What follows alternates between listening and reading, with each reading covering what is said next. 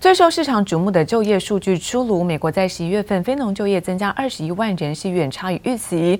而新的变种病毒 Omicron 席卷至少三十八个国家，联准会官员有望采取是比较鹰派的货币政策，因此看到恐慌指数走阳之下，中概股因为下市的担心哦，惨遭血洗，因此美股四大指数是震荡收黑。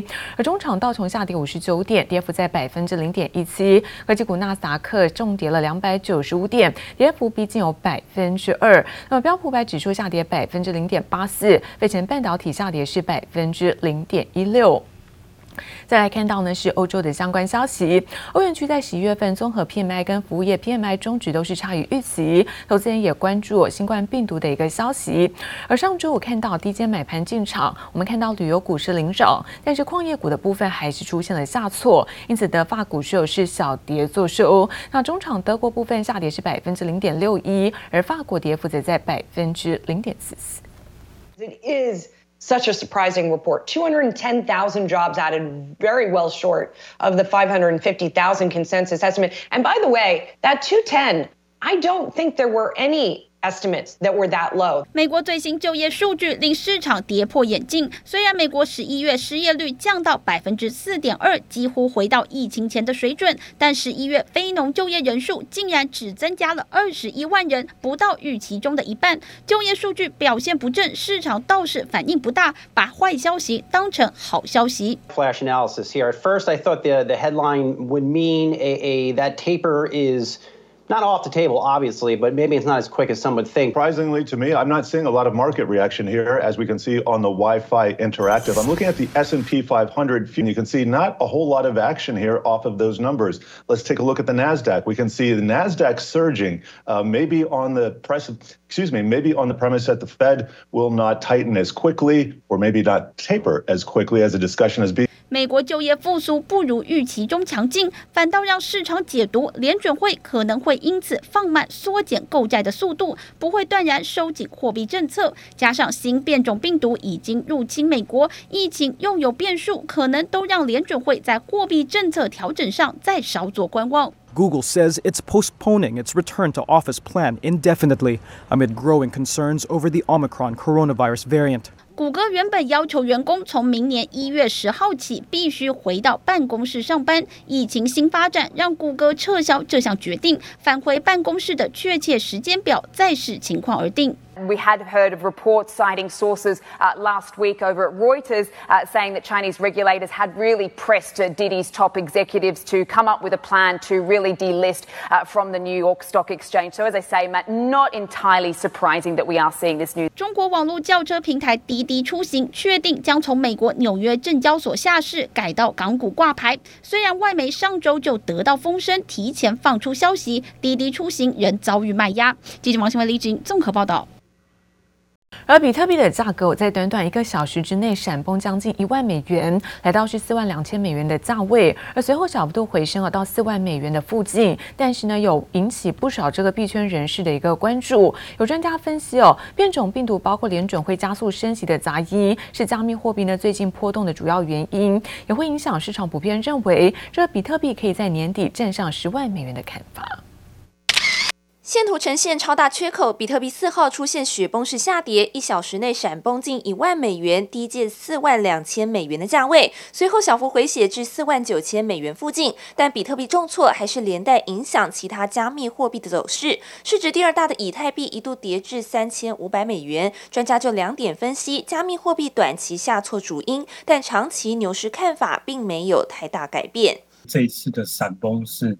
呃，像病毒变异株啊，或者是升息预期的影响，这机构就会就就很明显的把呃比特币再创新高的这个时间点往后延到明年第一季。长期来看，还是维持，就是比特币还会有一定的牛市。包含呃，有一些分析师都提出，比特币会达到十万这个价位。股神巴菲特老搭档，同时也是波克夏海瑟威的副董芒格，对比特币一向没有好感。最新再度发表看法，认为加密通货本来就不该被发明，且支持中国禁止加密通货的决定。同时，美国证券交易委员会 SEC 主席 Gary Gensler 也重申，比特币缺乏监管，甚至存在欺诈和操纵的可能性。尽管市场出现对加密货币偏空的看法，但日前才将比特币列为法币的萨尔瓦多却趁机抄底。总统布格雷在推特上发文表示，萨尔瓦多已经逢低买入一百五十枚比特币。比特币为法币的决策，其实坦白说，实验性质很高，所以其他的风险还有它的成效，其实都还需要再观察。这件事也引来像国际的信评机构啊，还有 IMF，就是国际货币基金对它的呃不信任，或甚至去调降它的信评，甚至调降它的贷款。专家也提醒，货币政策紧缩的确会影响风险性资产的价格。往后联准会加速升息的步调，市场投资人也要持续留意。记者周田丽、林家宏台北采访报道。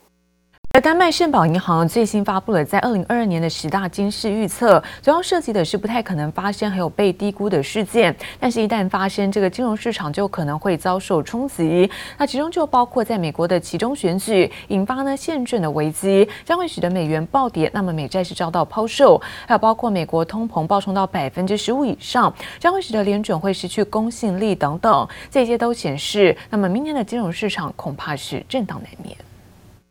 斗大标题写着：“二零二二年惊人预测，一场革命来了。”丹麦圣保银行在最新的报告中预测，每年不太可能发生和被低估的事件，但一旦发生，都是黑天鹅事件。被列为第一项黑天鹅的，竟然是美国其中选举以防宪政危机，将使美元暴跌，美债遭到抛售。发生的可能性不高。为什么？因为他现在拜登。啊，他拥有这些资源哈，他可以在这个其中选举之前哈，去好好的做一些这种改善。圣宝银行进一步大胆预测，美国通膨将直接超过百分之十五，就让联准会的货币政策直接失去公信力。这个几率是不高的哈。那持续恶化，而且啊，甚至如这个万宝银行所预测，明年会到达十五 percent 的话哈，那基本上会对美国的股市产生一个灾难性的冲击啊。虽然几率不高，但研机构仍紧盯市场变数。圣保银行也进一步对产业进行预言：取代化石燃料的计划将遭到考验，但将有新高超音速技术推动太空竞赛和新冷战。脸书试图用元宇宙继续吸引年轻人用户，但将无法成功。脸书哦，在元宇宙的这个连接策略上，可能就是没有办法。啊，达到他想望的目标，最主要原因是元宇宙的这个还是处于一个概念阶段，好，但是它整个发展还不是很成熟。欧盟组成超级基金，履行气候能源国防承诺，女性投资将透过社群平台发声。Spotify 衰落，以及人类平均寿命再延长二十五年，都显示二零二二年金融市场恐怕震荡难免。记者罗富林秋强台北采访报道。而台湾半导体大咖在上周五齐聚在李国鼎纪念论坛。那么台积电董事长刘德英哦，包括联发科董事长蔡明介，他们两人是罕见是以主客的身份同台。而蔡明介也好奇提问，对于在晶圆代工资本支出派对呢何时结束？那么刘德英妙答，他说台积电的资本支出那么绝对是真的。Party can just 不可能不停止嘛，所以。我说这 Capex 造成的这 capacity 到底 balance 是什么时候？TSMC 的 Capex 绝对是真的，其他公司我完全没有把握。台湾半导体大咖三号齐聚在李国鼎纪念论坛，都认为台湾半导体未来荣景依旧可期。不过当前供应链瓶颈仍在，加上新型变种病毒 Omicron 来势汹汹，外界担忧产业发展。联发科董事长蔡明介已经做好准备。现在还看不出来吧？嗯，当然一定有影响了。不过现在因为已经好几次了，所以大家调整也蛮快的，现在应该是乐观。后疫情时代下，各项科技应用都加速发展。台积电董事长刘德英认为，未来 AR、VR 将取代手机以及 PC。今天 VR 头戴装置重量超过五百克，电池寿命超过呃不到二点两个小时或三小时。价格很高，这是我们回想到二十年前的手机，要实现今天手机一样的普及，都需要有一百倍以上的改善。过去的五十年，我们的半导体技术的发展就像走在隧道中行走，如今我们已经接近到隧道的出口，在隧道内技术的发展越来越难。但在隧道的外，却存在存在更多可能性。半导体产业巨擘不约而同认为，尽管当前地缘政治紧张或许带来一时困扰，但长远看，半导体产业持续运转将是决胜因素。有信心台湾将带领全球迈向新纪元。记者刘志柔、苏伟明台北采访报道。而台积电美国亚利桑那州的建厂案现在获得美国政府支持，那么如火如荼在进行之际，却出现了反对声浪。而至于在英特尔的执行长基辛格出面向白宫喊话，那么反对美国政府补助像是台积电、三星这些非美系的业者，那么前往美国投资并且获得补助，更表示哦，中共的狙击扰台，那台湾是不是一个稳定的地方？而对此，台积电董事长刘德英表示说，这并不值得评论，还说台积电不会重伤同业。而美国的建厂计划也按照原定正在进行当中。不值得回应，不值得回应。不好意思，TSMC 是呃不会重伤同业，不愿意做这个事情。啊，谢谢大家。我们美国市场计划目前还是按照进度？按照进度，非常好。日本那边有面临一些缺工的问题吗？现在全世界 Omicron 都是有暂时的一些困扰嘛，但我们会我们会这个。尽量按照我们原来计划进行。针对台积电赴美设厂再度出现反对声浪，台积电董事长刘德英一句不值得回应，反击 Intel 执行长基辛格。因为基辛格近期在节目出面向白宫喊话，反对美国政府补助台积电、三星等非美系业者在美国投资并获得补助，更指中共军机扰台，台湾是不稳定的地方。Twenty-seven sorties from China flew into Taiwan airspace on Monday. Does that make you feel more comfortable or less?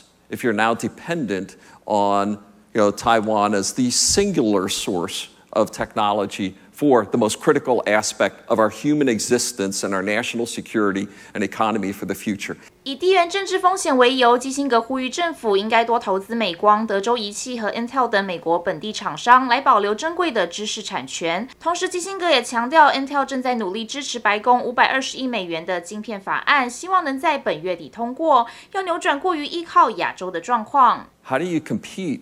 With a 30 to 40% subsidy, because that means we're not competing with TSMC or Samsung, we're competing with Taiwan Inc. and Korea Inc. And the subsidies in China are even more significant. 尽管近期台积电日本熊本厂面临当地防疫锁国、缺工等考验，但董事长刘德英不惧挑战，强调一切照计划进行。且日本政府表示全力支持，美国近年也持续重视和台湾半导体产业深化合作，让台积电站稳关键地位。记者曹德林、陈柏成、刘志柔、苏伟明台北采访报道。而另外看到国票金呢，取安泰银却遭到了大股东 Nice 集团的质疑。那并购案的过程似乎是有一些程序的瑕疵，预计最快要本周向金管会来做检举，而不排除也会提出是相关的一些诉讼。而此外看到 Nice 也怀疑有这个案子有一点涉及在关系人交易，而对此国票金最新回应，在十月份董事会前已经做了合规的一个检查，没有不符合金控法第四十五条的适用问题，所以才能够有后续的投票。那么也反驳了 Nice。的指控啊！我不杀伯仁，伯仁由因我而死。这个我啊，应该是就是国票金控公司啊，他并没有按照最严格的标准，那么才会牺牲了这个丁颖嘉先生。国票金并购安泰银事件越演越烈，大股东奈斯集团认为此案有程序瑕疵，同时涉及关系人交易。三号特别召开记者会，怀疑国票金总经理丁宇嘉二号闪电请辞是出于非个人意愿的被请辞。那现在清查好像看起来只有一件，似乎是丁氏兄弟，但是事实上我们所手上掌握的资讯不是只有丁氏兄弟，应该是还有其他人。也有属于二氢等之内的血清持有安泰银行股票，而这个部分呢，我们也在进一步做最后确认。为了维护投资大众权益，奈斯集团表示，预计最快下周就会检具相关资料向金管会检举，同时也不排除对国票金提出诉讼。即将呃提前召开一次董事会。所以呢，我们也会等待这个董事会呢，是不是有一些更进一步的一些呃决策哈，来决定就是说，我们是不是要正式向商业法院呢提起这样的一个告诉。股票创投监察人詹抗荣则表示，反对的股东除了奈斯集团，也有公股代表，同时澄清，奈斯集团不是怕股权被稀释，只是要捍卫金融秩序。对此，国票金回应，针对丁宇佳个人生涯规划不予回应，但对于奈斯集团提出的怀疑，恐有类似其他关系交易人，国票金则表示，十月董事会前已经请律师做过合规检查，没有不符合金控法第四十五条的适用问题。记者黄柔、秋文杰台北采访报道。而神韵元件龙头经济在上周公布了十一月份营收来到十点八三亿元，年增百分之一点零四，而市场预估十二月份营收有机会回升。公司也预期有明年的营收将会比今年将会有双位数的一个成长。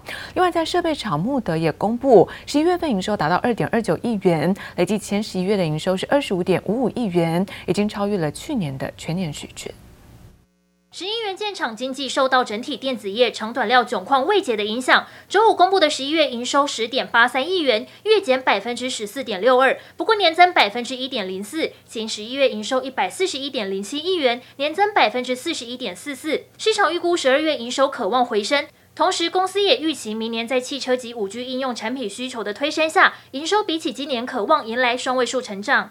穆德科技同样公布十一月营收达二点二九亿元，年增百分之二十二点五二。前十一月营收二十五点五五亿元，已经超过去年年增百分之十五点四六，渴望达成今年营收双位数成长的目标。此外，穆德董事会上也释出好消息，决议对于上半年盈余每股将配发两元现金股利，其余留到明年后再决定发放。展望未来，穆德指出仍持续投入利基型产品开发，期望能有更好的成长动能。生化镓族群十一月营收也陆续公布，上游磊晶厂全新十一月营收达三点零三亿元，持平上月。法人则看好在手机 PA 动能续强下，全新第四季营收仍可望站稳九亿元大关。另外，整合元件厂全讯在国防订单稳健挹注下，单月营收则达七千八百八十四万元，续创同期新高。至于宏捷科十一月营收则终结连续八个月的成长，单月营收下滑至四点二五亿元。宏捷科预估本季营收只能维持上季水准。PCB 厂泰鼎公布十一月营收达约十二点七五亿元，虽然月减百分之十九，但年增百分之二十七点三，创历年同期新高。累计前十一月营收一百三十二点一九亿元，年增百分之二十一点二六。公司正式启动为期三年的太阳能方案，预计投入一点三五亿泰铢，分四阶段在泰国各厂区逐步推动。全阶段完成后，预估总装置容量可达约八千千瓦，每年可节省约百分之五的电费，有望减少年约七千公吨的碳排放量。记者综合报道。